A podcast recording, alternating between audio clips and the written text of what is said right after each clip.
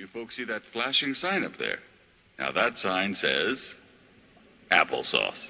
No, no, I, I'm kidding. It says applause. Ray, do me a favor. Could you flick that once? All right. Now remember, you're all you're all a big part of the show. So the better you are, the better Larry is. Okay, now you see this gentleman? Now he's giving me this uh, this sign, and it says, "We're on in ten seconds, so get ready to have a good time." All right, here we go. This is exciting, isn't it? In five, four, three, two. Did we make it? Are we back?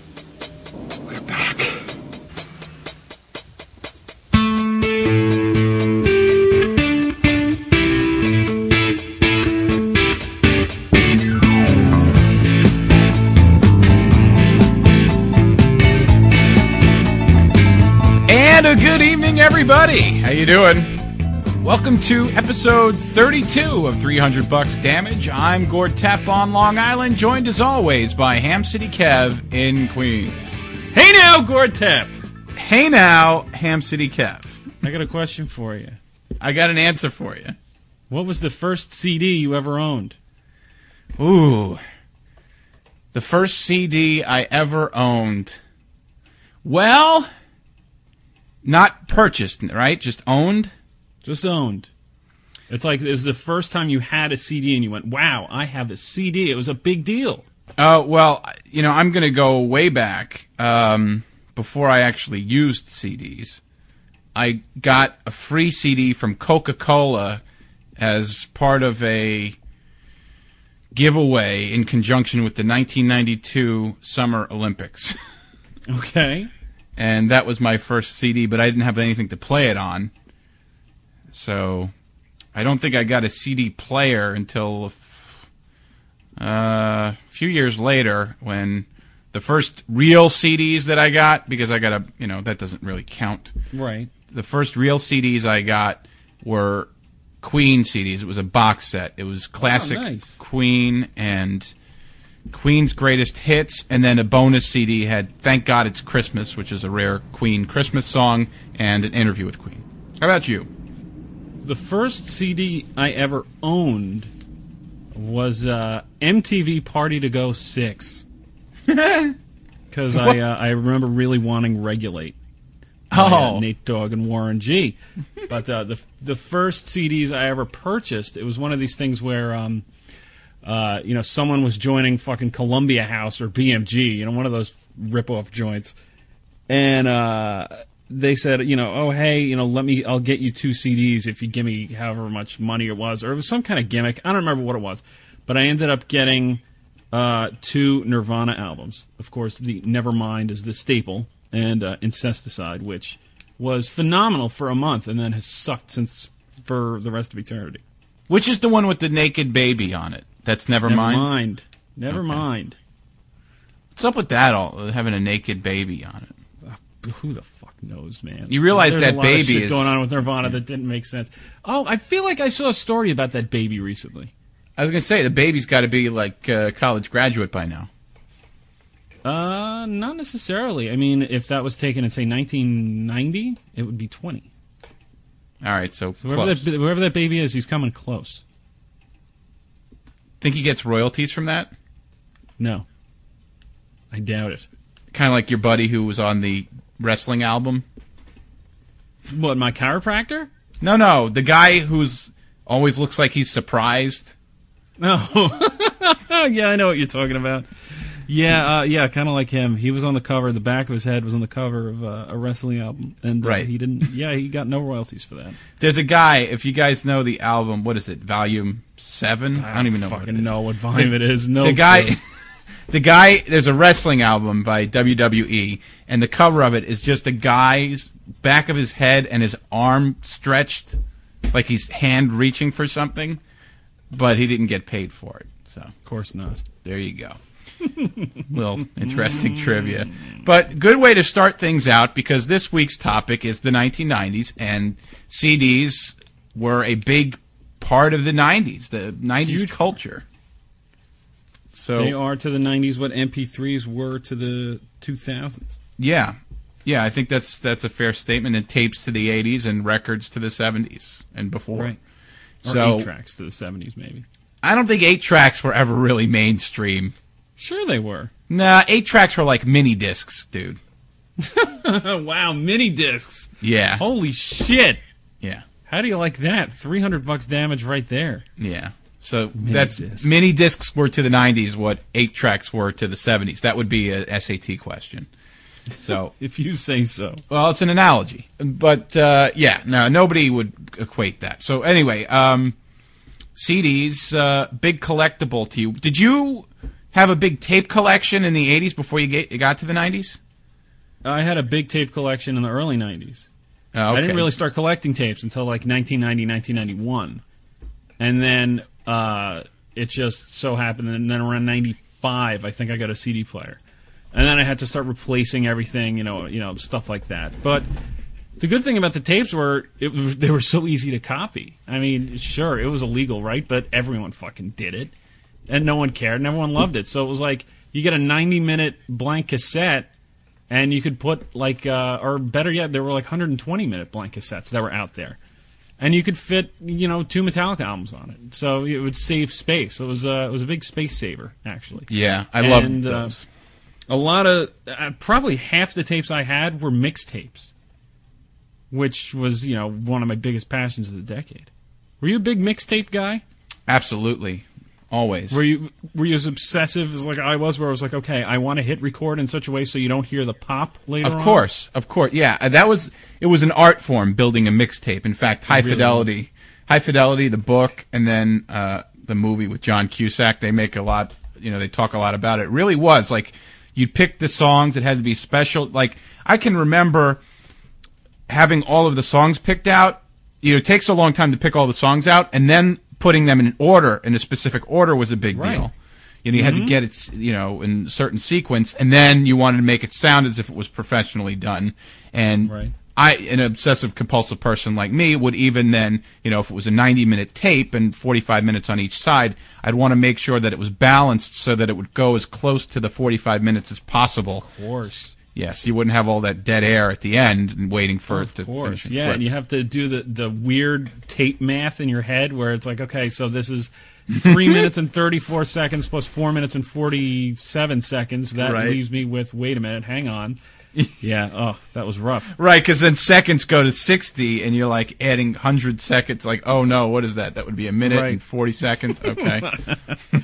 yeah. I mean, the nice thing is, I, I still get a kick out of doing things like that. Uh, if like I ever have like a couple people over uh, the apartment, I just go on my iTunes, and it's actually kind of nice because I could say I'm going to make a 70 song playlist, which you couldn't do with Yeah. tapes, you know. But you just do it. It takes two seconds, but I still I'll take like an hour or two, just putting it together and like seriously listening to see how does this song flow into that song, and you know like try to not fuck up the tempo. You know what I mean? Just keep it slow at the beginning, make it you know, Yeah. get it going, and then bring it back down towards the end. I love doing that, man. For Absolutely me- love doing that. what I've done with the Zune, which you know everybody knows I, I'm a Zune owner. If you listen to this program, I'm the only one, but it's the same as I, iPod and iTunes anyway. Right. Um, I've created a playlist for every year of my life, starting with 1986. So the songs, whatever songs I was, they're not necessarily released from that year. It's whatever I associate with that year, songs that I listened to in that year. So I have, you know, 1990, 91, 92, and I went back, you know, it took me a long time to try and figure out and, and differentiate the years and whatever. Right. But uh, if I ever am feeling nostalgic, which obviously I do, considering the show that we have here, um, I can go back and say, oh, I feel like listening to my 1994 playlist. I was curious if you have anything like that, of music from a certain time. Uh, similar. I mean, I have a whole shitload of playlists on uh, on iTunes. One of the things I have, I didn't, um, I never like separated it into years. I'd like to try that. Actually, I did recently for uh, the 2010 New Year. I made a small playlist of just like the the the big songs of the decade for me, like enough to fit on a CD for if I hop in the shower or something like that. Yeah. So it was like the best of the best of the decade, which wasn't that great. The fact that I was able to do it tells you where I stood on the decade musically. Whereas, you know, 90s, I wouldn't be able to do it in 50 years, fit all my favorites onto a CD. But I do have one playlist that's like I don't know, like 300 songs long or something like that. It's not in any kind of like order. It's one of these things I just throw on shuffle if I want to. And uh, I think the playlist is just called Better Days, and it was it's just all the shit I listened to back then when I was like discovering music, like around in the 90s. Like all the bands, like you know, the Nirvana, the the White Zombie, the Veruca Salt, Garbage, bands like that. It, that you know, fucking Korn for Christ's sakes, before they got big and they were cool. It was it was so great to discover and hear these bands for the first time, and I just it's nice to hear them all together. You know what I mean? When you get in that mood, sometimes there's the temperature in the air is just right. I don't mm-hmm. know what to describe it. Sometimes the temperature in the air is about a good sixty degrees, and I get this full on nostalgic feeling, and I just want to listen to those songs. I know what you mean, but when you said "Better Days," I thought you were referring to the Goo Goo Dolls song from a couple years ago. No, don't know it. Oh, you don't even know it. No. Oh, I don't listen to the radio. I stopped listening to the radio in uh, 2002 when I stopped DJing on it. yeah. I don't listen to the radio much, but every now and then I'll have it on and and I'll periodically I'll hear something. I'll be, oh, that's a good song. I got to download it. So, okay. So CDs, uh, we kind of touched on that there, but one thing I wanted to mention because unfortunately I forgot to really bring it up last week with our 2000 show is DVDs. Um, we didn't even talk about it. DVDs. I know we just we kind of glanced over it. I think one time wasn't one of the things I asked one time on the, one of our shows. What was the first DVD you ever watched? Uh, yeah, yeah, that was on an old show, and I think I said Office Space, and you said The Wedding Singer, but I just, it's, you know, it's another thing that I, we've got to mention. It started in the 90s, so it's fair enough to bring it up on this program. That the DVD, from VHS to DVD, was such a huge leap. You know, Um, like CDs over tape. Initially, uh, when tapes went to CDs, I resisted it because I had so many tapes. I was like, ah, I as don't did know. I. And and the whole thing was like, oh, but it's better sound quality. And to me, that didn't make a hell of a difference. What really was great about it was being able to skip from track to track. You know, Absolutely. that that is truly what made it better. Um, and the thing with DVDs was certainly the tracks, but also just and the quality, but also like storage space. You know, it takes up half half the size of a tape, or if you put them in books like I have now, uh, DVD book, you can just have a million of them in there. Absolutely. And it's just so funny that now my VHS tapes, which were uh, so important to me, are basically worthless. I don't ever use a video. Uh, I VCR. know. I was. My, I have a huge stack of VHSs in my bedroom that the Virgo's been begging me to throw out for a while now, and I just go, no, how can you know? There's a lot of good stuff in here. I can't do it. And then finally, like a couple weeks ago, I was like, you know what? I am going to throw all of them out because Hmm. I haven't touched any of them in you know the the four years going on now that we've been living here. Not mm-hmm. once. right. So what's the fucking point of keeping them? Well, I have the same thing, but it's just like I feel like there's so much good stuff that I would kick myself that down the road I'm going to want to watch something. Right. I'm not I'll saying every single one, but like a large chunk of them. Like, oh, here's a VHS that has Edward Scissorhands taped on it. You know what? I can lose that. It- to me, it doesn't really matter. I What's just Edward yeah. I just threw out a bunch of those kinds of tapes. I just had a tape that had um, Con Air on it Oh boy. and uh, the Late Shift. You know Craig The Late Kilborn? Shift? No, no, that's Late Show. No, no, that's Late Show is with Dave Letterman. What, The Late Shift The late shift. That's a movie about the Leno Letterman saga. There you an go. HBO That's movie. yeah. There you go. Yeah, and Con Air They could was do another one of those. You think they're going to do another one of those right now? Oh yeah, oh yeah, no doubt about it. the one thing just quickly I wanted to say about the transition between tapes and CDs that uh, still kind of bums me out a little bit, a little bit, is uh, I miss having a side one and a side two. And I remember early on, like around 96, 97, you could still kind of tell, like, if you would listen to a CD from start to finish, you would still be able to tell, like, okay, that's probably where side one ends. And this is definitely the lead off into side two. But now it's like they don't even go that route anymore. It's just, it's all one continuous thing. And that kind of, you know, it doesn't really matter that much, but I kind of miss having a side one and a side two. Yeah, I, you could same could be said for records too. You know. Oh, of course. But I mean, CDs were the first. I, I guess were the first thing to just okay, this is it. It's one side. Although eight tracks were one sided as well. Yeah.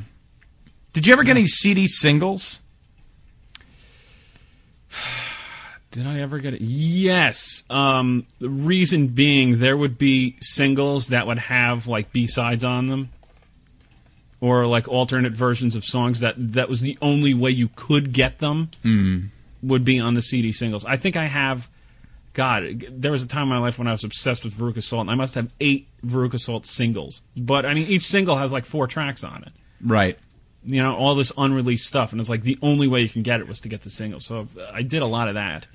Uh, i remember the first piece of music i ever bought was in 1991 and it was a cuss single. And it was uh, it was you could be mine guns n' roses. Hmm. Off use your illusion 2 Yeah, I bought a lot of those cassette singles um, in that general time. Like I have Cherry Pie by Warrant and uh, what was it? Uh, Unskinny Bop by Poison. hell yeah Um, I even have an old Belle Biv DeVoe. Well, I think it's Do Me. I'm not sure, but it, the in, the joke is that my brother and I give it to each other on alternating Christmases, and that he found my MC Hammer. I have an MC Hammer single along with the Belle Biv DeVoe single, right and uh, he wraps it up in a box and gives it to me on Christmas, and then the f- alternating year I give it to him, and we've been Right. do we've been doing this for about ten years now, and we always try we always try and you know uh, when it's given to me, I try and get him to take it home, but somehow it ends up staying with me, and then it's just like you can't you have to give it back. I mean, it's just unbelievable how we do this. Um, so there you go. Uh, another thing that I wanted to mention last week, and then we'll continue on, but and it started in the '90s, so fair enough for me to bring it up. Is Right. HD TV? I know you're still lagging behind on this, but good Yeah, God, I, I still don't buy it. I'm sure once I get an HD TV, I'll Dude. you know regret waiting for it. But dude, you need an HD TV. I, Oh, you cannot. don't. I don't. I do not need an HDTV. I don't know how you could even watch. I can't even watch standard television now. Well, that's, the thing. That's I swear to fucking God, I this the, the the deal that I've always noticed is standard definition on a standard definition TV looks fine. Standard Well- def on an HD TV looks horrible. So that's why everyone with HD TVs are going, "Oh God, standard def sucks." Mm. Yeah, because your TV sucks. That's why. No, standard. Like, no. If you watch standard I- def on my TV, it's fine. Well, Nothing's wrong with it. It's acceptable. Now, it, some sets are better than others. I know what you're talking about with that, but that's not really entirely the thing. Because I have a set that the standard def looks as good as it would on yours, Uh, better actually. But you're just so spoiled. You want that high definition look. It's so much better for movies. Forget about it. And the widescreen. I mean, now I lo- I can't. I don't even want to watch anything that's not widescreen. It just makes all the difference in the world. Um, that that's a huge leap. You just don't have it yet, so you haven't really experienced it. Once you get into it, it'll be just like every other thing that you will be like, man, I can't believe I ever watched anything other than this. For sports, forget it, man. You'll see. They're cheaper The one- now. The one thing I always wanted that I'll get someday when I'm older and have more money is one of those like real fancy surround sound system. Yeah, deals. yeah, me too. But I know that you know that's. I don't think that will ever be cheap. It is cheap. Well, you can get the home theater in a box deal for two to three hundred dollars. I'm going to get that. I'll get. Well, I don't know. I don't want to spend more than you know three or four hundred. But once I get the house and everything set up, I'm going to have a like a ridiculous sound system with the TV and everything. It'll be like a little mini movie theater. That's my goal anyway. Yeah. You know, didn't you always want to have a movie theater in your home? That's my thing. Oh sure. Are you kidding? I was always jealous. The White House had a movie theater and a bowling alley. Well, Obama changed the bowling alley to a basketball court, though, so it's no longer there. Did he? Yeah. I heard he was like the worst basketball player in the world. Actually, that can't be true because I am the worst basketball player. In the No, he was a great basketball player. He's the worst. Oh, he was bowler. a terrible bowler. Yeah. That's what it was. Well, no wonder then. Yeah, Obama played basketball when he was younger. He didn't, but then he did the bowling bit um, during the campaign run, and Right. he, he bowled like a thirty or something ridiculous. it really was something that bad. It was Right, I like, know, I know. One Uh, other thing I wanted to, I forgot to mention on last week's show, I just want to mention quickly, was I loved the rise of the word douche as an insult. I loved it. It's always been there. But it was one of these words in the, the new decade where it went from being an acceptable word to a bad word. And I appreciate that. Well, it used to just be douchebag, but now it's douche as a as a, a standalone noun that we just well, call not people just that. It was, I mean, it's douche is douche. A douche is uh, a douche. If you look, there are commercials back in the '90s for douche. It's like you know, oh, my douche is this and that. Yeah, no, no, no. I know, but I'm saying that you used to re- you would never refer to a person as a douche until more recently. Right? Yeah, of course. A douchebag is fine. Douchebag's been around a long time. but If I you mean, watch douche- any like '80s movie, they'll call the the bad guy a douchebag. right, but I mean, just the word douche, like it really skyrocketed in the new decade. And I, Yeah. I like that because it's a fun word. Yeah, it was always a big deal when we were learning Spanish that to shower is duchar. So I didn't Every- even know that. yeah, so everybody always was like, oh. Okay. Oh God, that's really funny. All right. Uh, let's let's go real '90s now. No more of this 2000s that we forgot to mention. What do, what do you got All on your list there? What what do I got for us? Uh, well, I'm just gonna say, I was thinking. The more and more I thought about it, the um, the reason why I'm so passionate about the '90s was there was so much discovery going on in my life. You know, I was discovering things about myself, discovering all this new fucking music that was just phenomenal, and I was just fell completely in love with. Like discovering girls, discovering movies. Like, I mean, there was, you know, a big part of the 90s that was fun for me was going to, like, blockbusters early on, like, sitting in the front row, you know, for, like, Jurassic Park or Independence Day or, like, Terminator 2, things like that. But then I'll always remember at some point, I guess in 96, 97, something like that, you know, I just went to the video store and I'd heard all these things about clerks. And I'm like, all right, well, let me rent this weird ass fucking black and white movie that no one's ever heard of. And you're blown away. And you said this is one of the funniest movies i've ever seen. And then just it was a great feeling to be able to, to to say you know i don't have to necessarily listen to hollywood. Like what else is out there holy Yeah. shit here's this movie swingers that was like never got promoted and it was fucking great you know when i was young i'm like this is such a fucking great movie that movie's like fucking uh, dazed and confused i mean that was a little bit more mainstream but in general i mean it was like a home video kind of that's where I think it got its popularity. You know what's funny? Empire Records, although Empire Records is total dog shit now, and I can't watch it anymore. But loved it as a kid. There's um, I know this one spilled out to become way too commercial and and uh, goofy sw- sequels and everything. But another movie in that same uh, sort of uh, area would be Austin Powers. That it, it was not a commercial Oh, success.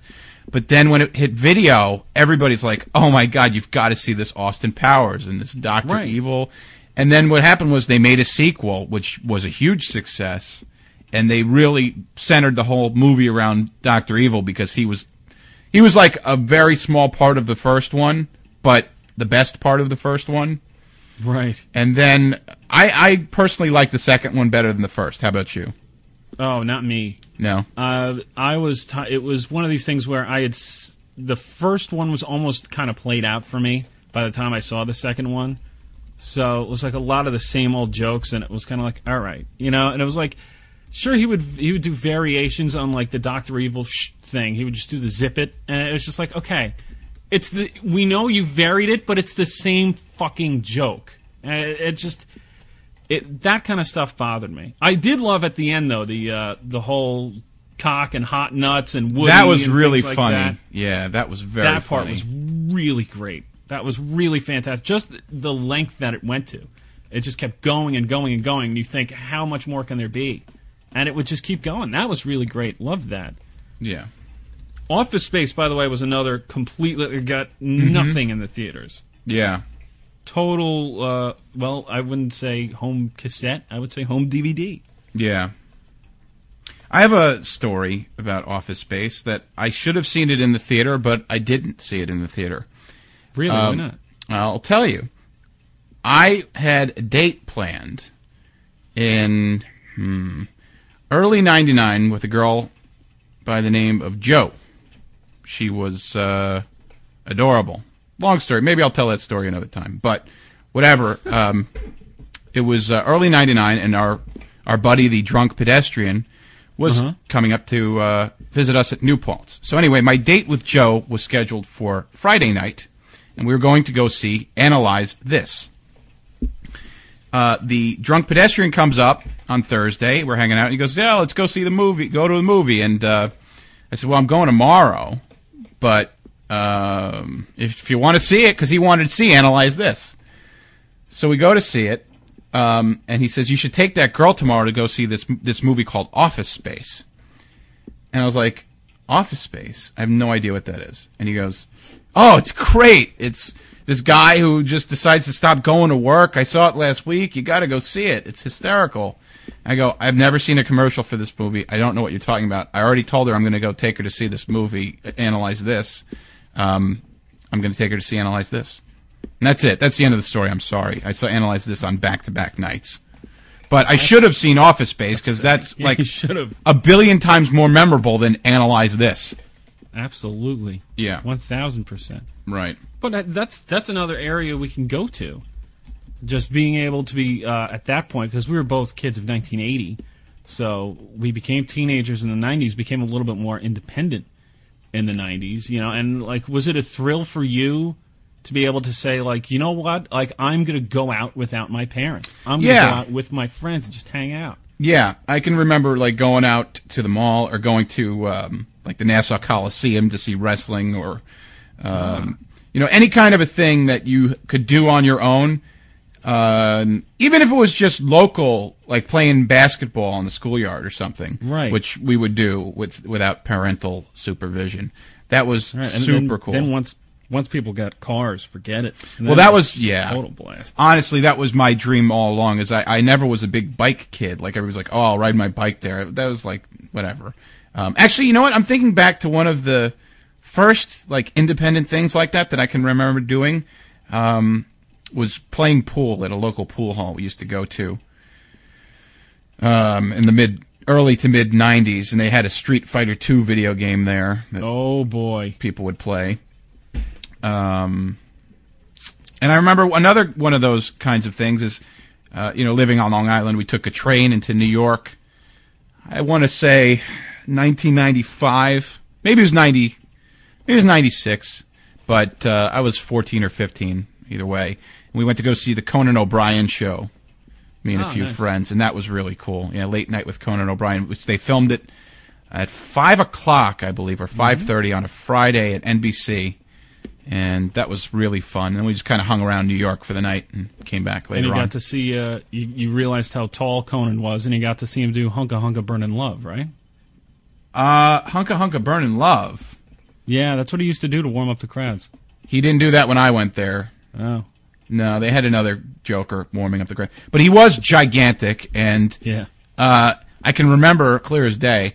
He's walking out and he's shaking hand like the Jay Leno handshake bit, I guess, but it was not for Right. TV. He's like shaking everybody's hand, and uh, my buddy Adam Ratskin is sitting next to me, and he goes, "Hey Conan," and he reaches out his hand as Conan's shaking everybody's hand around him. Conan looks him square in the eye and then just walks right past him and shakes somebody else's hand. Wow. What Yeah. a dick. It was really weird. Yeah, What a dick. I remember. Um, Glad he lost his show. I Just believe. kidding, Um, I'm not glad he lost the show. I was a big fan. of but me I- neither. I'm just fucking around here. I'm trying to remember who was on the show that I went to. Corbin Bernsen. That's who it was. Hey. So Roger Dorn, among Yeah, others. did, did anyone stuff the ball down his fucking throat? No. he didn't tank another play. so okay. shut Lots- Dorn. I would have I would have heckled him, just yelled that out. After every Shut up, Dorn. uh, rookie fuckwad can't take a fucking joke.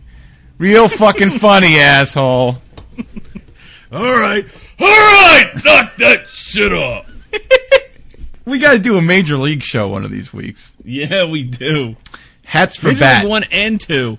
Major League Two is one of the most underrated sequels. Although I have to say, any any time it's uh, you know, Charlie Sheen's Love Life, I could care less. And Yeah. uh, thank God for DVDs because you could just skip right next to the next baseball scene. And thinking of videotapes, I you know I just remembered like um, we would always have. I'm sure you were the same. Is that you'd have two movies or three movies on one tape? Do you ever do that? Oh yeah, sure. And the the tape that I had that had Major League on it, the second movie was Child's Play with Oh, Chucky. nice. So I just always remember like if I wanted to watch Child's Play. I would fast forward past Major League. I'd be like fast forward and then stop play. Oh, still in Major League, stop play. Right. You know, and um, or if I was watching Major League and just left it on, I'd be like, ah, I'll watch Child's Play. What the hell? The other great thing about VHS is that uh, we forgot to mention, and I know you were a gigantic practitioner of this, was specifically going to the point where it's about to get really funny or really good and stopping it there. that way, the next time you grab the tape and you pop it in and hit play, it's immediately at the awesome point. How did you know that? Was there something that I had that we put on one time and it was right at the I moment? I think so. Yeah, I think it was something that you just put on. It was like the best part, and I just started dying hysterically. That was totally the deal. Yeah, and I can remember, um, and maybe, and if it wasn't that, it was at least an inside joke. At the very least, it was an inside joke. Um, in New Paltz, my roommate and I had a math teacher whose last name was Ravi Shankar, which is the same as that, I guess, the guru from the Beatles or something. So there was a spot in Wayne's World where he's talking to Cassandra, and he says during my hanging out with Ravi Shankar phase when he's checking to see if she would stay with him. And we used to all, whenever we'd watch it, we'd always go back to that part and stop it there, and just make sure that when we picked it back up, it would always be at the hanging out with Ravi Shankar phase part. Yeah. Uh, or Back to the Future, it. we'd have it right when the red log's about to blow. You know. You just put the tape in, hit play, and all of a sudden, the red log's about to blow. yeah. oh, I love it. Yeah. God damn, I kind of missed that. I mean, you can technically still do that with DVDs, Eh. it's not the same. No, it's not. It's totally not. It's not the same. And I, I don't think that every DVD player has like the memory for every DVD you own to say, hey, I'll start this off where you last stopped it. You know, I, I don't know what the memory of a DVD player is. If it's like maybe it goes like another 10 DVDs and then it says, all right, well, fuck this one.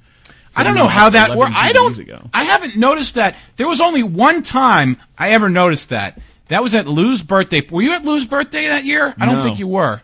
Okay. Did I, ever tell you this story? Lou from uh, the Bucket Cast. Yeah. Did I ever tell you this one or no? Maybe. All right. It's Friday the 13th, and I don't know, it's- say there's like 15, 20 of us hanging out in this living room, and they put on, oh, it's Friday the 13th. Let's put on Friday the 13th. So they put on Friday the 13th, and um, we're watching it for, I don't know, 15, 20 minutes or whatever. And then I start talking shit with Lou about WrestleMania 3. Oh, God. And he's like, "Oh, put it on." I was like, "Only if you'll do the pro, the Sa- Randy Savage promo and the Ricky Steamboat promo while it plays." So he's like, "Fine, You fine." did fine." tell me this story, actually. But keep Okay, going. all right. So we popped the uh, Friday the Thirteenth DVD out, much to the chagrin of the people who were enjoying it. Put on WrestleMania three. Um, Lou I'm sure that was a very popular move. Yeah, well, a lot of the guys there actually were wrestling people, but whatever. All right. So uh, we put on the thing. Lou does the promos, which is like the highlight of my life, watching Lou recite these promos verbatim uh, from heart. I'm going to have to have a YouTube playlist this week. Yeah. going on. the minutes, the seconds, we have reached our moment. we'll clash like two titans. So, all right. So he does this whole thing, which is legendary. We watched the Savage Steamboat match. And then we get to the end, which we always made a big joke. Like the rolling credits with the highlights of the show is, in technical terms, industry terms, known as the back hall, which Lou would always be like, oh, it's the back hall. Let's listen to the back hall. and on the original broadcast, they have Who's Zooming Who by um, Right. Aretha Franklin. Aretha Franklin. But for this DVD, unfortunately, they were unable to use that due to copyright laws. So Lou then proceeds to download Who's Zooming Who on iTunes. and blasts it on his laptop and sings along with it.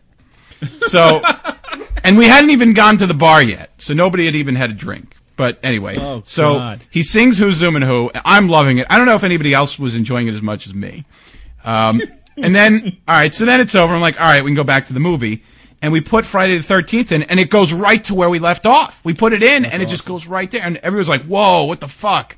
You know, thinking like that was really spooky. But I guess, because then one of the guys, um, I call him Matt Brown because he looks like Matt Brown, the UFC fighter. I don't know. The guy who always wore a Hawaiian shirt.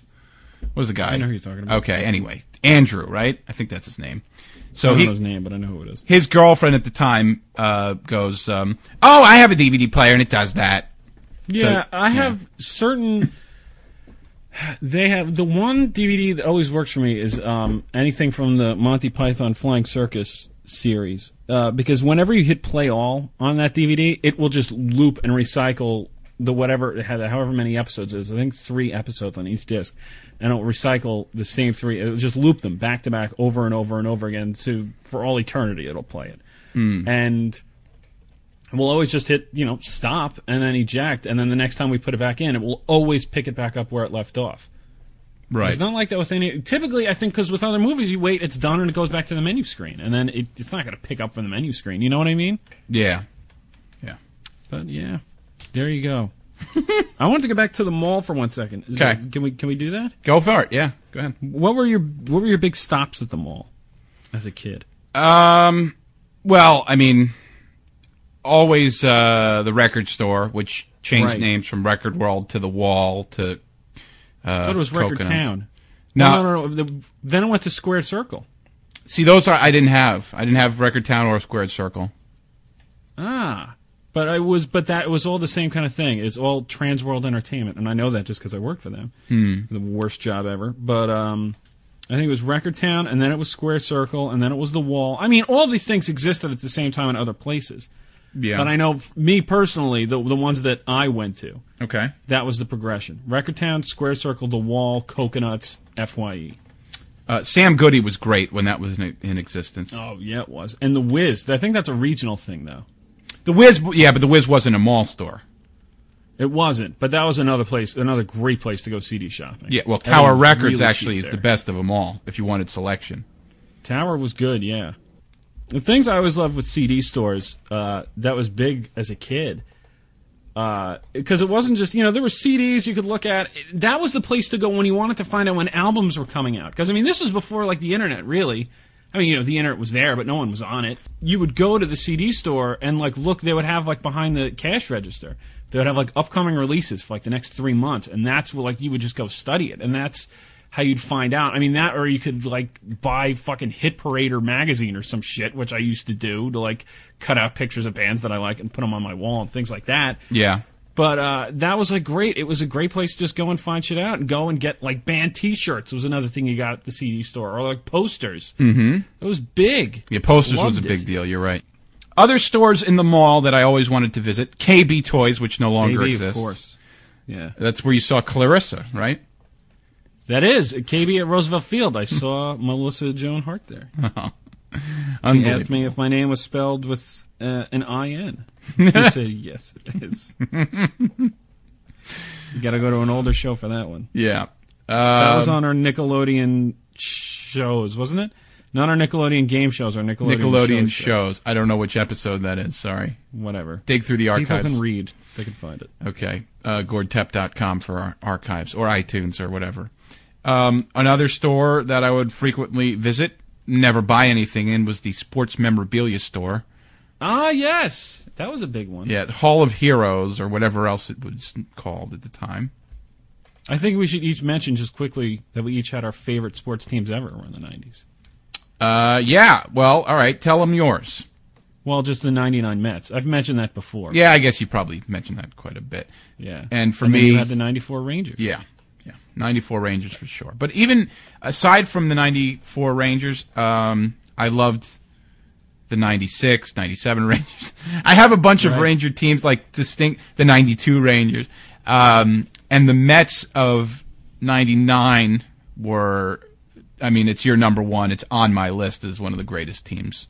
Right. Uh, that I ever 97, a lot of people forget 97 was a really great year for the Mets. That's the year. that- Because oh, go ahead. I was just going to say, I think they won like 60 games or something like that in 1996. They won 66 games or something like that. Mm-hmm. And they didn't do anything in the off season except like, you know, it was just 97 was going to be the first year under Bobby Valentine. And so pretty much doing nothing to the team. They went from 66 wins to 88 wins. And they were in wild card contention for most of September. So it was like this out of nowhere exciting season. Well, that's the year Hundley hit 40 home runs, right? No, that was 96. Oh, I'm backwards then. That's okay. was which was the first year of interleague play 96 97. 97 okay Yeah, 97, that first, the Dave Mlicki game, man. yeah Well, no one outside, anyone outside of New York doesn't give a shit about that. The first ever Mets Yankees game, Dave Mlicki, a fucking career Yankee killer. nobody pitcher. complete game shutout, striking out Derek Jeter and the fucking game. Looking, oh, it was great. It was I- one of the best fucking days to be a Met fan. I remember going. I know you go to like about fifty games a year, so you can't. Uh, it's not like you could pinpoint one or another or whatever. But I, I remember going. There was one. I went to a few games that year, but I made it a point to go see Roger Clemens pitch. Um, and it was a Mets oh, Blue guess Jays he game. was on the Blue Jays. yeah, yeah, and it was an interleague game, and I, I'm pretty sure the Mets lost. But it doesn't surprise me. I went to that game with Actually, my friend that Lee. would kind of surprise me because we did kind of own him a little bit until he hit Piazza in the fucking head, and then it kind of changed. We Um, Nah. didn't own him. Piazza owned him. well, Piazza no wasn't on that team, Kev. Piazza. I know. He, I know he wasn't on that team. I know he didn't come until '98. Yeah, But um, just Piazza did. I, Piazza completely owned him. yeah. But I think it was one of those things we usually got the better of him. But as soon as he hit Piazza in the head with the baseball, it all changed. Well, we can look that one up, but I believe he beat the Mets that day. And I'm not saying he didn't beat them. yeah, and you would say Piazza pwned him, but we certainly didn't pwn him in the '86 World Series. Ah, well, we still beat him. Yeah, not Actually, him. no, wait, wait, well, just no, not him. He We was- beat Bob Stanley and Calvin right. Yeah, Clemens was right. unstoppable. Yeah, well, he was the MVP that year. Yeah. He was really great. Anyway, Okay, too much Mets talk. Sorry. right. Also, the Knicks teams of the '90s I want to mention too. The '94 Right, yeah. team goes uh, to the finals the same year as the Rangers, and they had you know they had a bunch of good years there. Even the '99 Knicks went to the finals against the Spurs, completely out of As nowhere. the eighth seed. That was really great. Yeah, Yeah, that was a lot of fun. I was in my dorm room in college uh, for the end of Game Five when Allan Houston uh, made the layup at the last second to win. Uh, game it was a best of five series, so that's basically like a game seven. Um, Right. And the Knicks are down by a point, and he drives in and scores a buzzer beater to win the game and the series against the number one seed. I was, uh, Right. you know, you can hear the screams from all the other rooms. That's part of the fun of being in the dorm for something like that, is you hear everybody Yeah. screaming and yelling. Um, Not to mention the four point play. Oh, Larry the four, Johnson. the Larry Johnson four point play. That's yeah, that's incredible.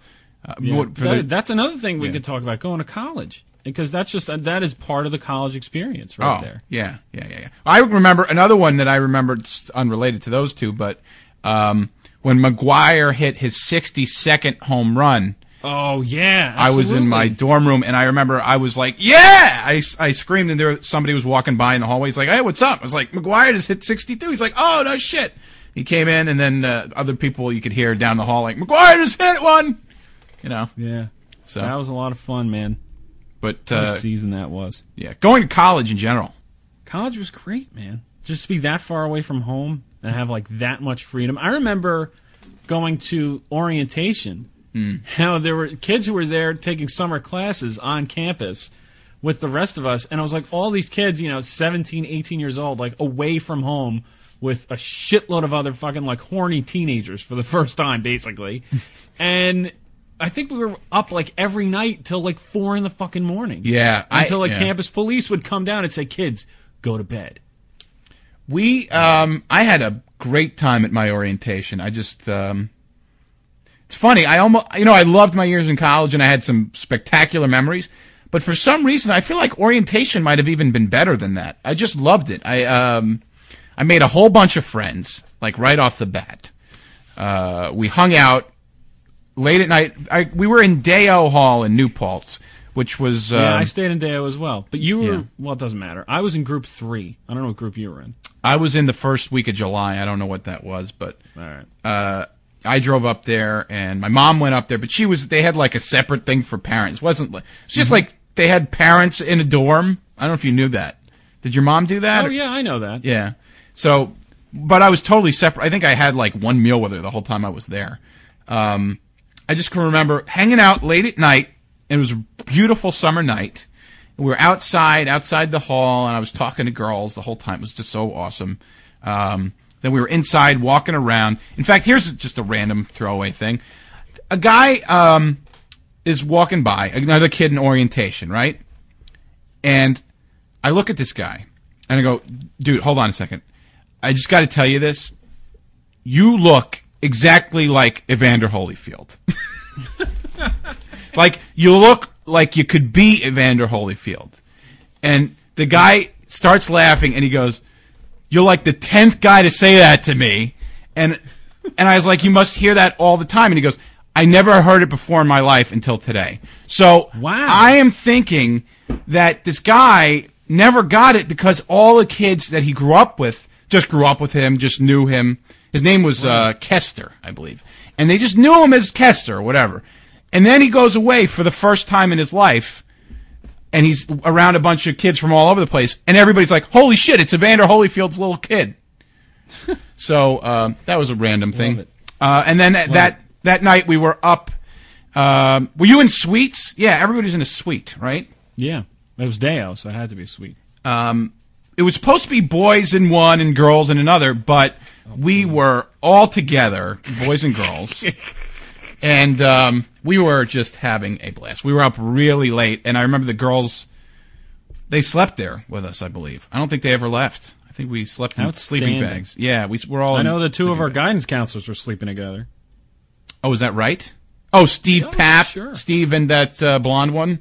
Was it Michelle? Was that her name? I don't remember. I It think doesn't so. Matter. Yeah. Um, one other thing I wanted to mention, I was thinking about this today. It was actually a great question. It was my alternate lead-in question to the show. Oh wait, hang on, because I have one more orientation thing. You have Uh, Oh, sure, more. sure, sure. Okay.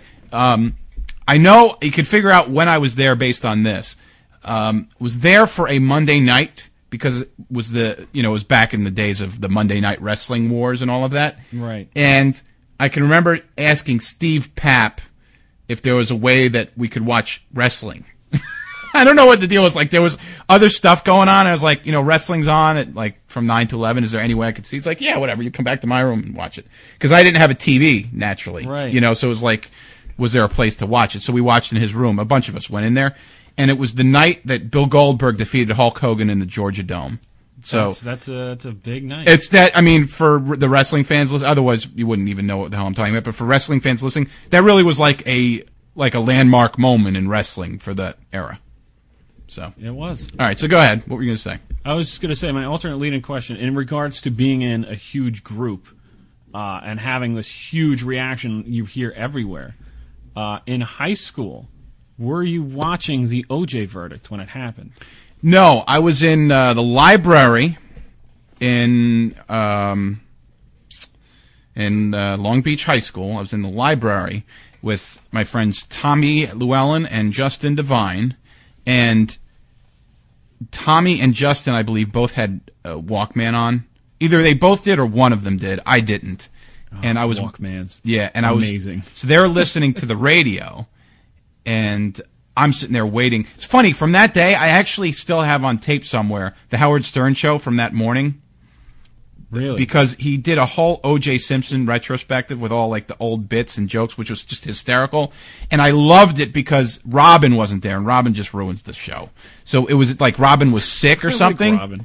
She was like sick, so it was just it was like Howard and Jackie and Fred doing all the OJ stuff, and it was just fantastic. But anyway, so Tommy and Justin are listening, and Tommy's rooting for OJ to be set free. God knows why, and Right. and Justin is hoping he's locked up forever. You know, going to the chair, whatever. Um, so I'm sitting there waiting to see their reactions, and and as soon as it's announced, Tommy starts laughing, and Justin gets so pissed he starts smashing the table, pounding the table with his fist. and you knew right So there. I knew immediately. All right, OJ's uh, found not guilty. Where were you, Kev? I was um I was in class. We all had TVs in our classrooms, uh, and we had Channel One News was the name of it. I don't know who else in the country had Channel One News, but uh, that's probably big time three hundred bucks damage for some people. Actually, uh, Anderson Cooper got his start on Channel One News. Big name now, but uh, that is his name, Anderson Cooper, right? CNN guy. yeah. Okay, good. Uh, but so I think everyone was like, okay, you're allowed to turn on the TV, and everyone had the TVs on. and They were watching the verdict, and when they said not guilty, I remember everyone in the classroom just jumped up and cheered, and the entire school was cheering. And it was like one of these things you get caught up in it. You're like, yeah, okay, everyone's happy, but it was just kind of like after it was over, everyone was like, wow, that's really fucking dumb. How did he get off? I don't think we understood the. Um, I know I didn't, and don't get me wrong. I was like a smart kid and everything, but I don't think I really was comprehending what was going on there. A guy just killed two people. Like nobody in the world didn't think that he killed two people. You know what? It's just like the guy was a murderer. He was just Right. like so clearly a murderer, and he was found innocent. And I didn't. I don't know. I, I don't think people really got it. I don't think they understood what was going on there. Yeah, I, I, I agree. Especially Why would kid? Why would they cheer? Because the guy like scored a touchdown? I don't understand. I guess he was he was he's Nordberg. So yeah, the, uh, so movies. I loved him as Nordberg, but what, he killed people. I know. I know. Oh man, weird. So were you? Because I could easily transition to the bad part of the '90s here for me. Were you? Were you a fan of high school? I certainly was not. You know, we we've gone over this sometimes. It's it's um uh at times I was, at times I wasn't. There were moments where I was not moments, but I guess like some years I enjoyed it, some years I didn't. I loved my senior year. That was great. Yeah. Wow. Um I don't know. I, I looking back, I don't have an, as negative an opinion as you do. I think looking back, I think of it more fondly than I thought of it at the time. For you, it's just pure misery, huh? Well, being in school itself was misery. Um, my junior and senior year being outside of school was okay because I had found this like new group of friends. I mean, of course, Crackerman was always there, and I would always go home after school to hang out with him, and that was always fun. But uh, yeah, always just at school in general, I was just so fucking miserable. I really, I hated it. I absolutely fucking hated it, man. There's so and there's so much petty bullshit going on, so much crap that everyone's like, you know, this is important, and it's like, no, it's not. Things that you just know aren't important. And I hated the fact that in school, and the Virgo still kills me over this, but I hated the fact that like you know I can get like an 82 on a test and be like, fuck, 82 percent's not bad. But everyone's like, that's a horrible test score. Like, no, a fucking 11 is a horrible test score, and 82 is not bad. Yeah. It's not the best test score, but if you ask me 100 questions about something and I get 82 of them right, I know what the fuck I'm talking about. You know what? I think there's something that has to be mentioned here. Um, is I went to public school, you went to Catholic school, an all boys Yeah. school. No, it was not all boys school. Oh, I thought it was. it was co ed. That's where I met the Virgo. Oh, I didn't know that. All right, so it was a co-ed, Yeah, but was still Catholic school where you had to wear a uniform, right? Yeah. Uniform, there's a lot of stupid, stupid, stupid bullshit Yeah. That I had to put up with in Catholic. Oh, don't get me wrong. I had to do. I had to put up with plenty of stupid bullshit too. Right. Um, I guess it would be for another show, but uh, you know, do you know the story about the T-shirts that we weren't allowed to wear and all of that? Uh, maybe. We had a, like like the DX t-shirts. well, no, no, no. We had a group that we we called the Click. right. It was a, a group of us, say I don't know, 10, 12 kids, and we had T-shirts printed up that said the Click on the front, and then like a little nickname on the back for each person.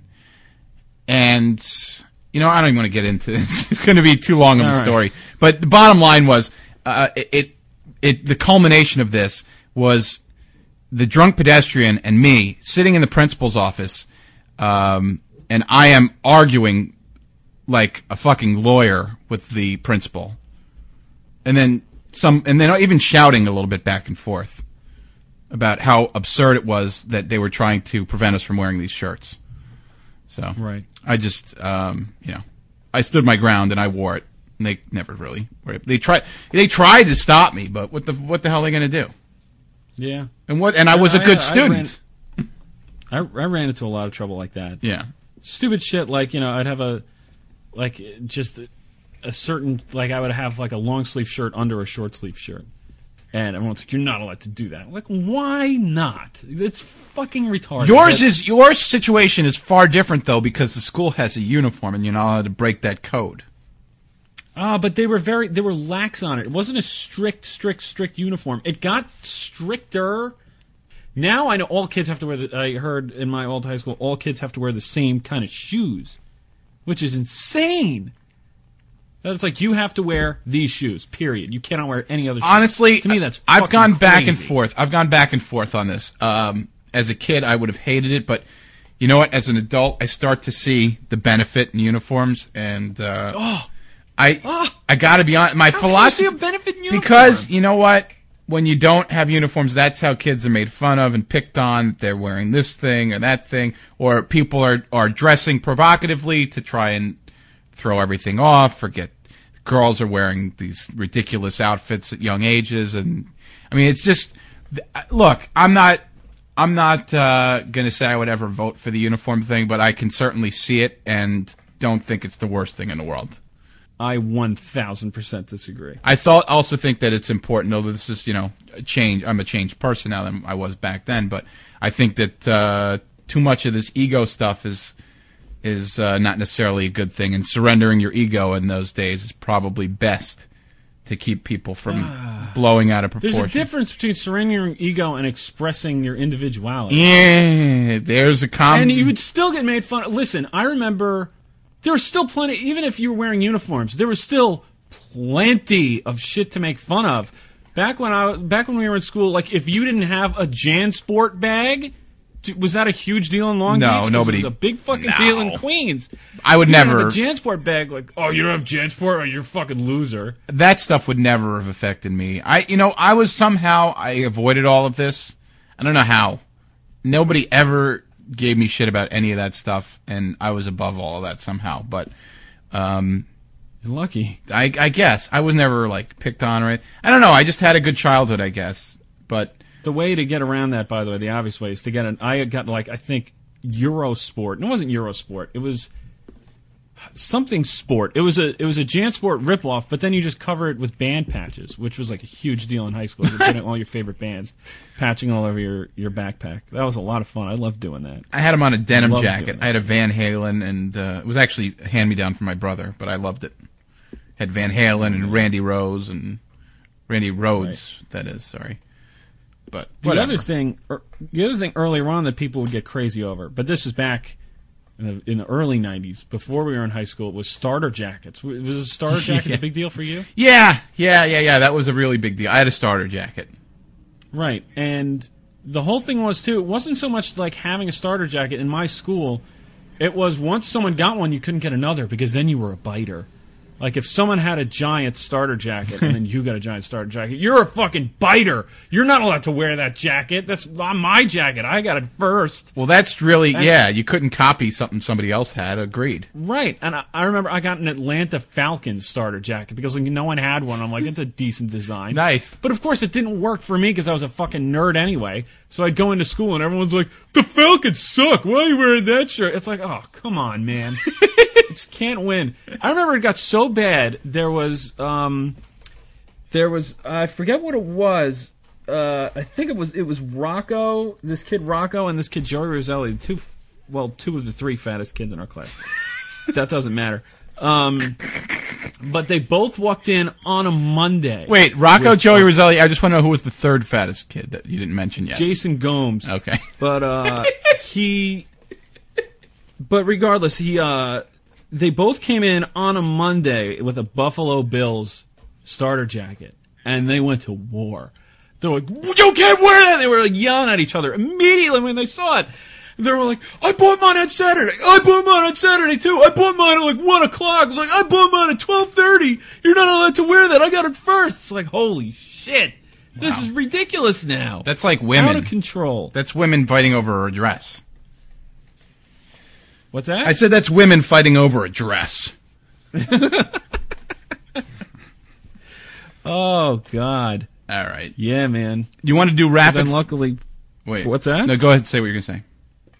I was just gonna say I was uh, just fashion wise. I still say the uh, '90s grunge fashion. I guess you could say it's still my all time favorite. Yeah, It not. was drab yet colorful. Not for a me. Big big fan. Uh, do you want to do rapid fire where we just mention something and talk a few seconds because we're kind of getting towards the end? Okay. Yeah. the Titanic fucking movie that every girl in America watched ten times. And um, I remember I went out with a girl about four years ago, and we were hanging out and went on a few dates. And I was talking to her. her name was uh, Morgan, and I can remember telling her, based on who she was, I said, I'll, I I bet that you had a Leonardo DiCaprio poster in your room when you grew up. And she goes, Yep. I said, I'll bet you saw Titanic at least two times. She goes, Yeah, I saw it three times in the theater. I've never seen all of it. You know that? Um, I saw part of I've it, not all of it either. I've per yeah, I, good. You too. Yeah. I've purposely never seen all of it. I had no interest in it, and what I saw was really not very good. So Right. I remember someone telling me like, "Oh, well, you should watch the end because the whole thing, Titanic going down, is like so f- cool to watch." I remember spending Eh. a fucking hour watching the end and going, "I'm not that impressed." nah, I wasn't. Same thing with. Avatar. Everyone's like, "It's amazing." You watch it, you go, eh, "Not really, not so much for me." Yeah. All right, go ahead. Your turn. Oh, I I could fire off a whole shitload of things at once. Go ahead. Or do you want we want to go one at a time here? Yeah, we're going back and forth until we run out.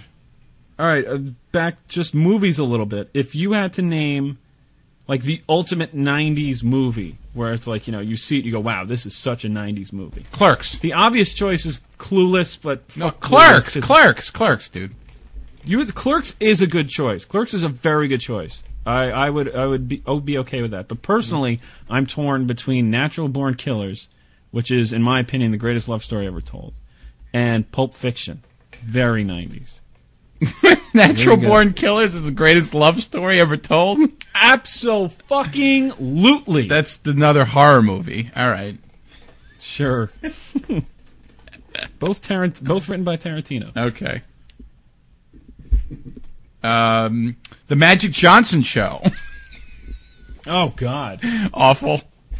Um, I'll throw in the Chevy when, when Chase did- show. when was Chevy when was Chevy Chase on Fox? Was that the 90s or was that the late no, 80s? that was the 90s. Chevy Chase was 93, I believe, and Magic Johnson was more like 96, 97. Oh God. That, the worst show ever. But when Howard Stern was on, it was classics. See if you can find that one on YouTube. I'll see. Okay. Uh, now that we're talking TV, uh, I was going to say one of the best pieces of technology from the 90s that everyone forgets about because it was the coolest thing in the world when you got it the Universal Remote. Was awesome when you first got it. Because, I mean, back then it was like, all right, you have your TV remote, you have your cable remote, and you have your VCR remote. And now it's like instead of having three, you have one. That was really fucking cool, man. Yeah. Big fan of the Universal Remote. Okay. More shit from the uh, 1990s boy bands. This Ugh. NSYNC, Backstreet Boys. Um, I don't know. New Kids on the Block. New Kids on the Block was late 80s, early 90s. Hanson, although I kind of like that MMMBop. I got to admit it. I like that. Oh. But yeah, I, I it was like, all right, let's just get a bunch of um, effeminate looking men and put them in a band. One of my all-time favorite shirts on uh, tshirthell.com, which is one of my favorites. Uh, one of the best shirts they ever had years ago was a shirt that said "I fucked the girl from Hanson." All right. Is there a girl in Hanson? No, that's the joke. Oh, okay. All right. Your turn. Uh, the death of Superman. How about that? That Oh. was a big deal. Wow. Yeah. Everyone did. You, everyone had a copy of that. Did you? Yeah. Even if it was like a reprint or it was just no, I no, I had the original black bag and The black bag. Yeah. Wow, big deal, man. I had course, black. I think it's worthless now, which is so sad. oh yeah, yeah, yeah. With Doomsday. Yeah, I had the black bag and a white bag. I got later on, but right. Well, yeah, the white bag was uh, Adventures of Superman 600, I think, something like that. But it was like when the return of the Superman storyline started with Superboy and Steel and the Eradicator and Hank Henshaw, all those guys. Yeah. I was big into that. I loved that whole storyline. That was great. Okay. That was also when uh, Batman got his back broken, or uh, like a year later. Bruce Wayne. That I don't And know. He came back and he defeated Bane. That was a really that was a fun storyline. Okay. But there we go. That, those those are the big comic stories in the '90s. Okay. Not Maximum Carnage, but fuck Spider Man because he's a puss. Al- Anyway. along the comic book uh, circle, well, actually, it's more well, kind of cartoonish. There was uh, Shaquille O'Neal uh, had the video game God. Shaq Fu, Shaq Fu. which is like widely regarded as the worst video game of all time, to the point that the people are making it a crusade to destroy every copy that's still out there.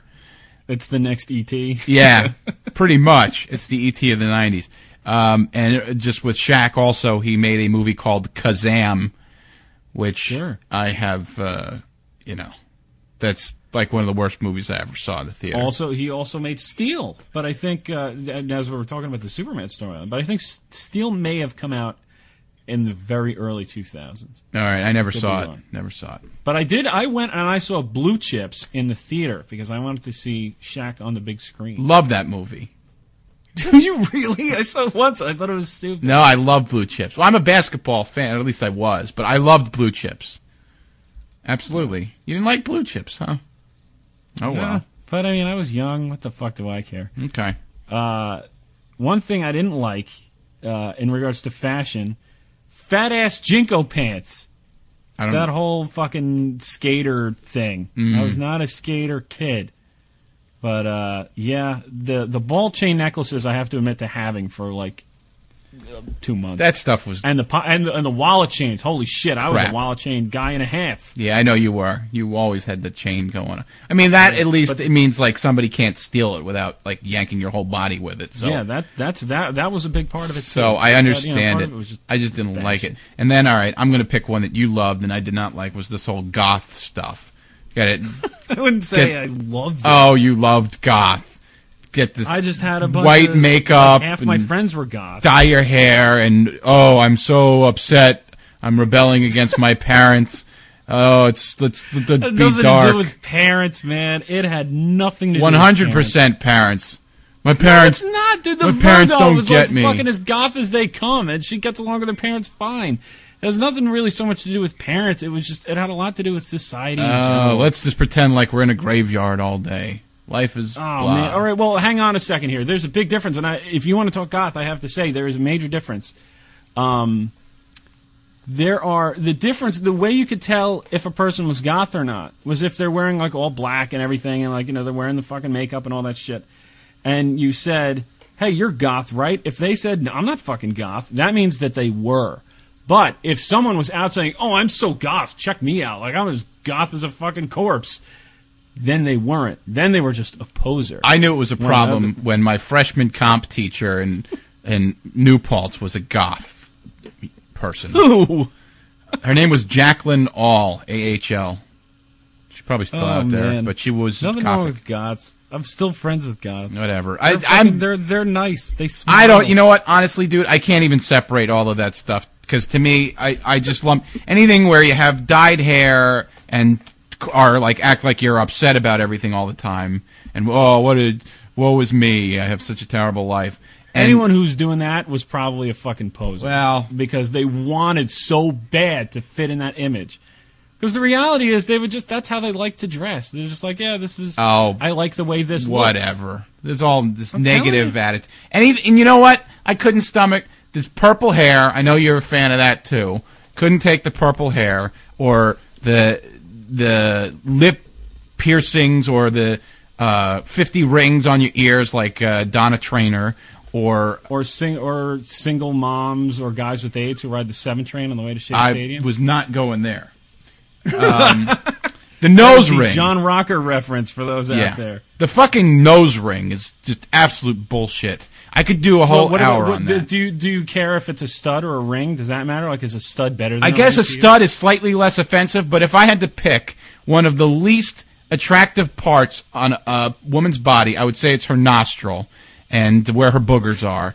And when you put a ring on your nose, all you're doing is drawing my attention to the least attractive part of your body. I mean, we could go into the whole tat- tattoo thing where I think that's disgusting. And when I'm with a girl and all of a sudden she has a tattoo. all right, whatever. We're not going to go too deep into this.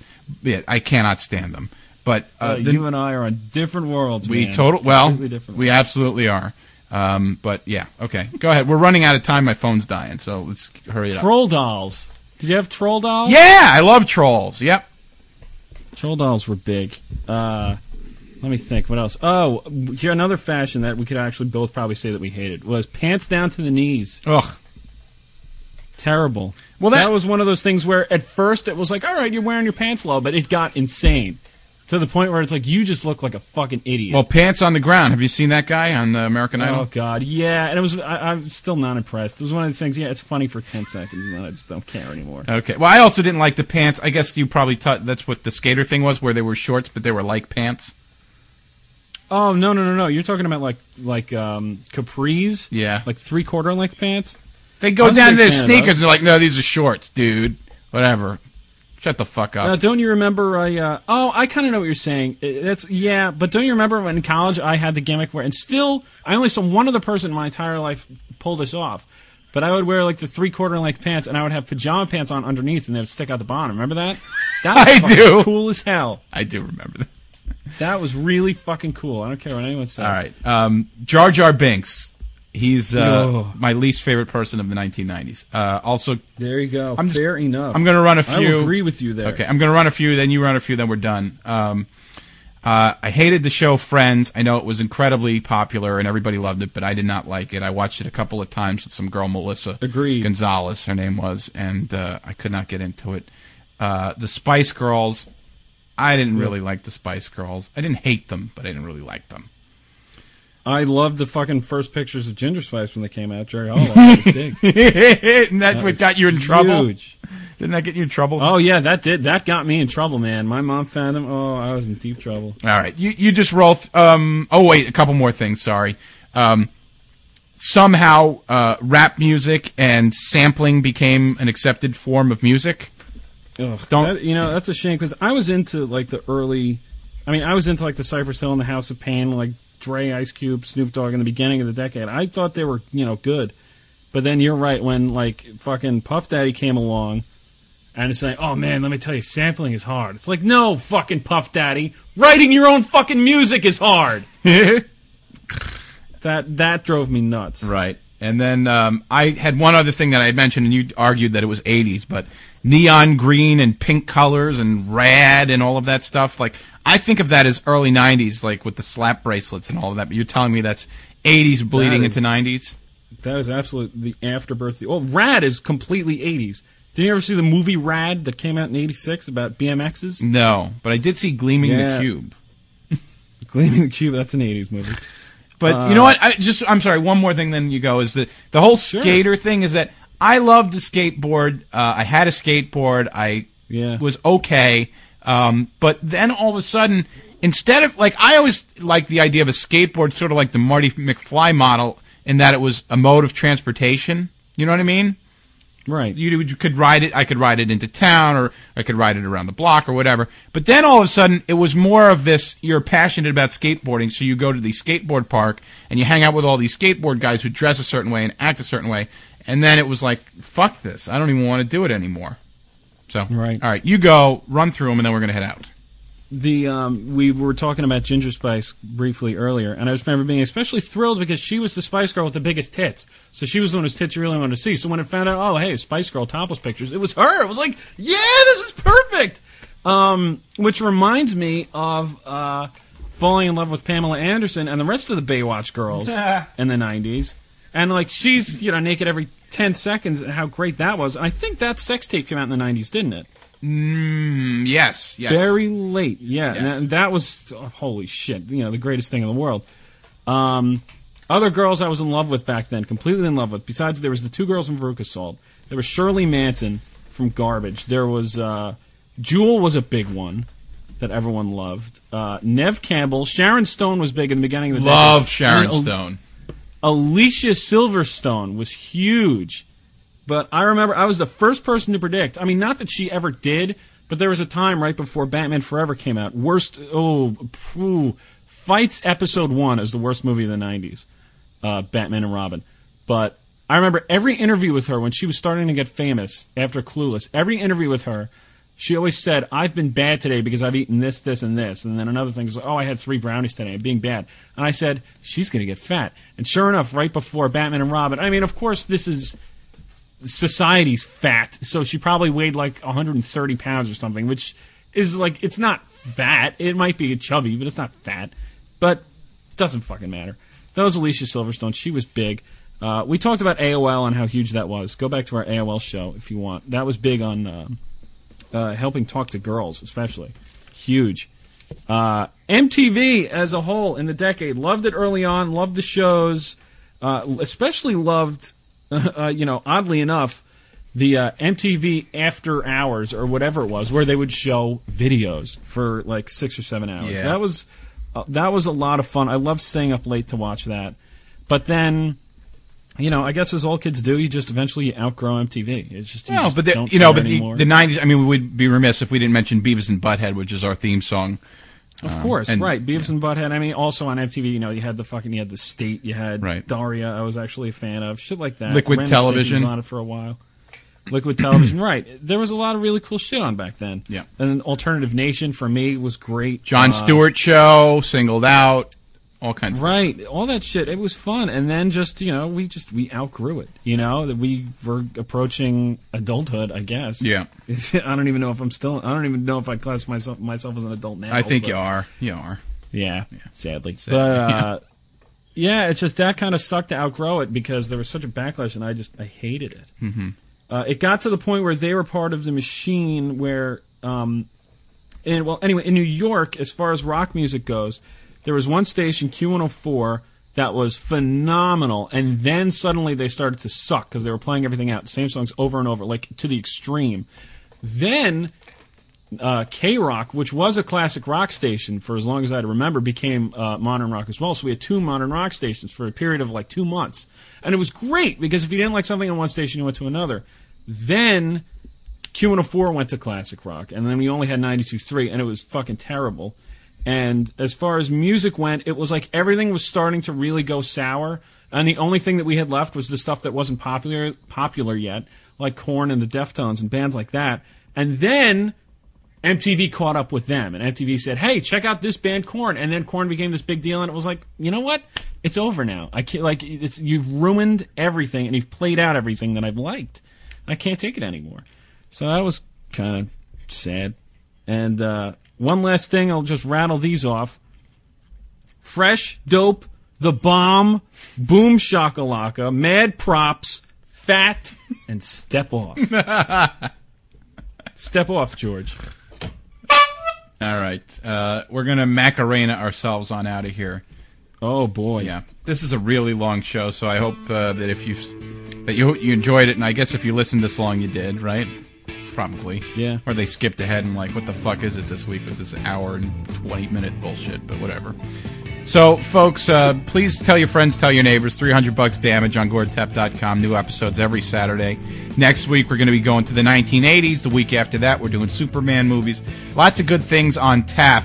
Uh, we actually came up with a great topic this past week um, where we're going to talk about it's down the road, but, um, well, whatever. Come with I'm not even going to tell them. I'm not even going to tell them. Just stay tuned. Keep I already did tell them. I mentioned the mic. We could cut it out. Like that. all right, whatever. Just um, be sure to subscribe, and if you haven't already, do it. Go to our website. There's iTunes. There's a little link that says iTunes on the right hand side.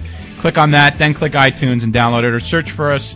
300 bucks damage or uh, Zune or whatever your thing is. Just uh, find us on there and tell your friends because we need listeners. We've got listeners, but we're we're a growing podcast, and uh, if we're going to continue to this show, we need to have uh, more listeners. So feedback is always appreciated. Send your emails to podcast@gortep.com.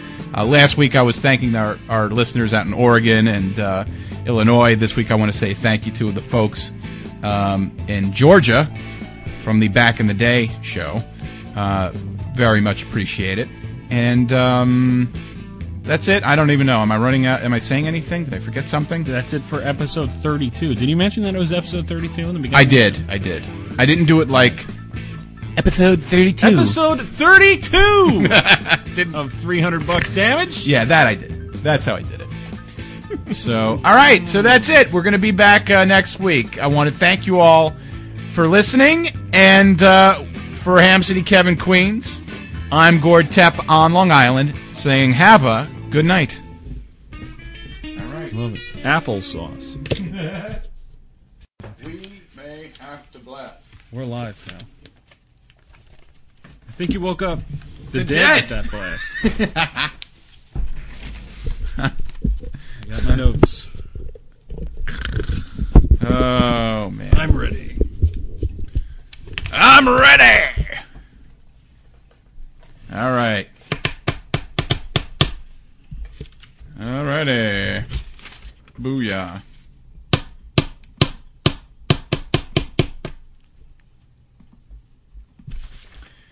Okay. Okay, terrific. What was that? Okay, terrific. Okay, terrific. oh, I don't have your good things. I only have my bad things. What? I have to get your. You sent me good things from the '90s, didn't you? Sure. I, it's it's a lot more detailed in my notes though, so you might as well just scrap that. Uh, well, can you send it to me? Uh, Just so I know what we're n- talking about. No. was it- I mean, I guess I could. Hang on. All right, whatever. We'll just we'll figure it out. I mean, I could. It's just the only reason why I would say no is just because I don't want to fuck with this. All Program. right, don't worry about it. We're good. You know, Yeah, once it's whatever. going, I don't want to screw with it. Yeah. All right. Don't worry about it. Don't worry about it. Never mind that. Never mind that now. It's just, I mean, it's all it is. What do we got? It's like I didn't write much. I think it was just like music, movies, fucking like girls, that kind of shit. All right. Don't worry. yeah, Don't worry. What's that? Don't worry about it. I got it. We're good. Oh, you got it. No, but don't worry about it. All right. okay. Making mixtapes, going to the mall, that shit. Uh, there's more than that. Whatever. Here we go. Right. It, don't worry about it. We'll, we'll be fine. That sign says applesauce. No, no, no. It says applause. What? That's Larry Sanders. What is that from? The intro to Larry Sanders. He's warming up the crowd. Oh. says, that sign says applesauce. No, no, no, no, no. It says applause. Could you flick that once? And then they clap. All right. They did it every show. It was like every show that was his warm up joke. That's what we should start the show off with this week.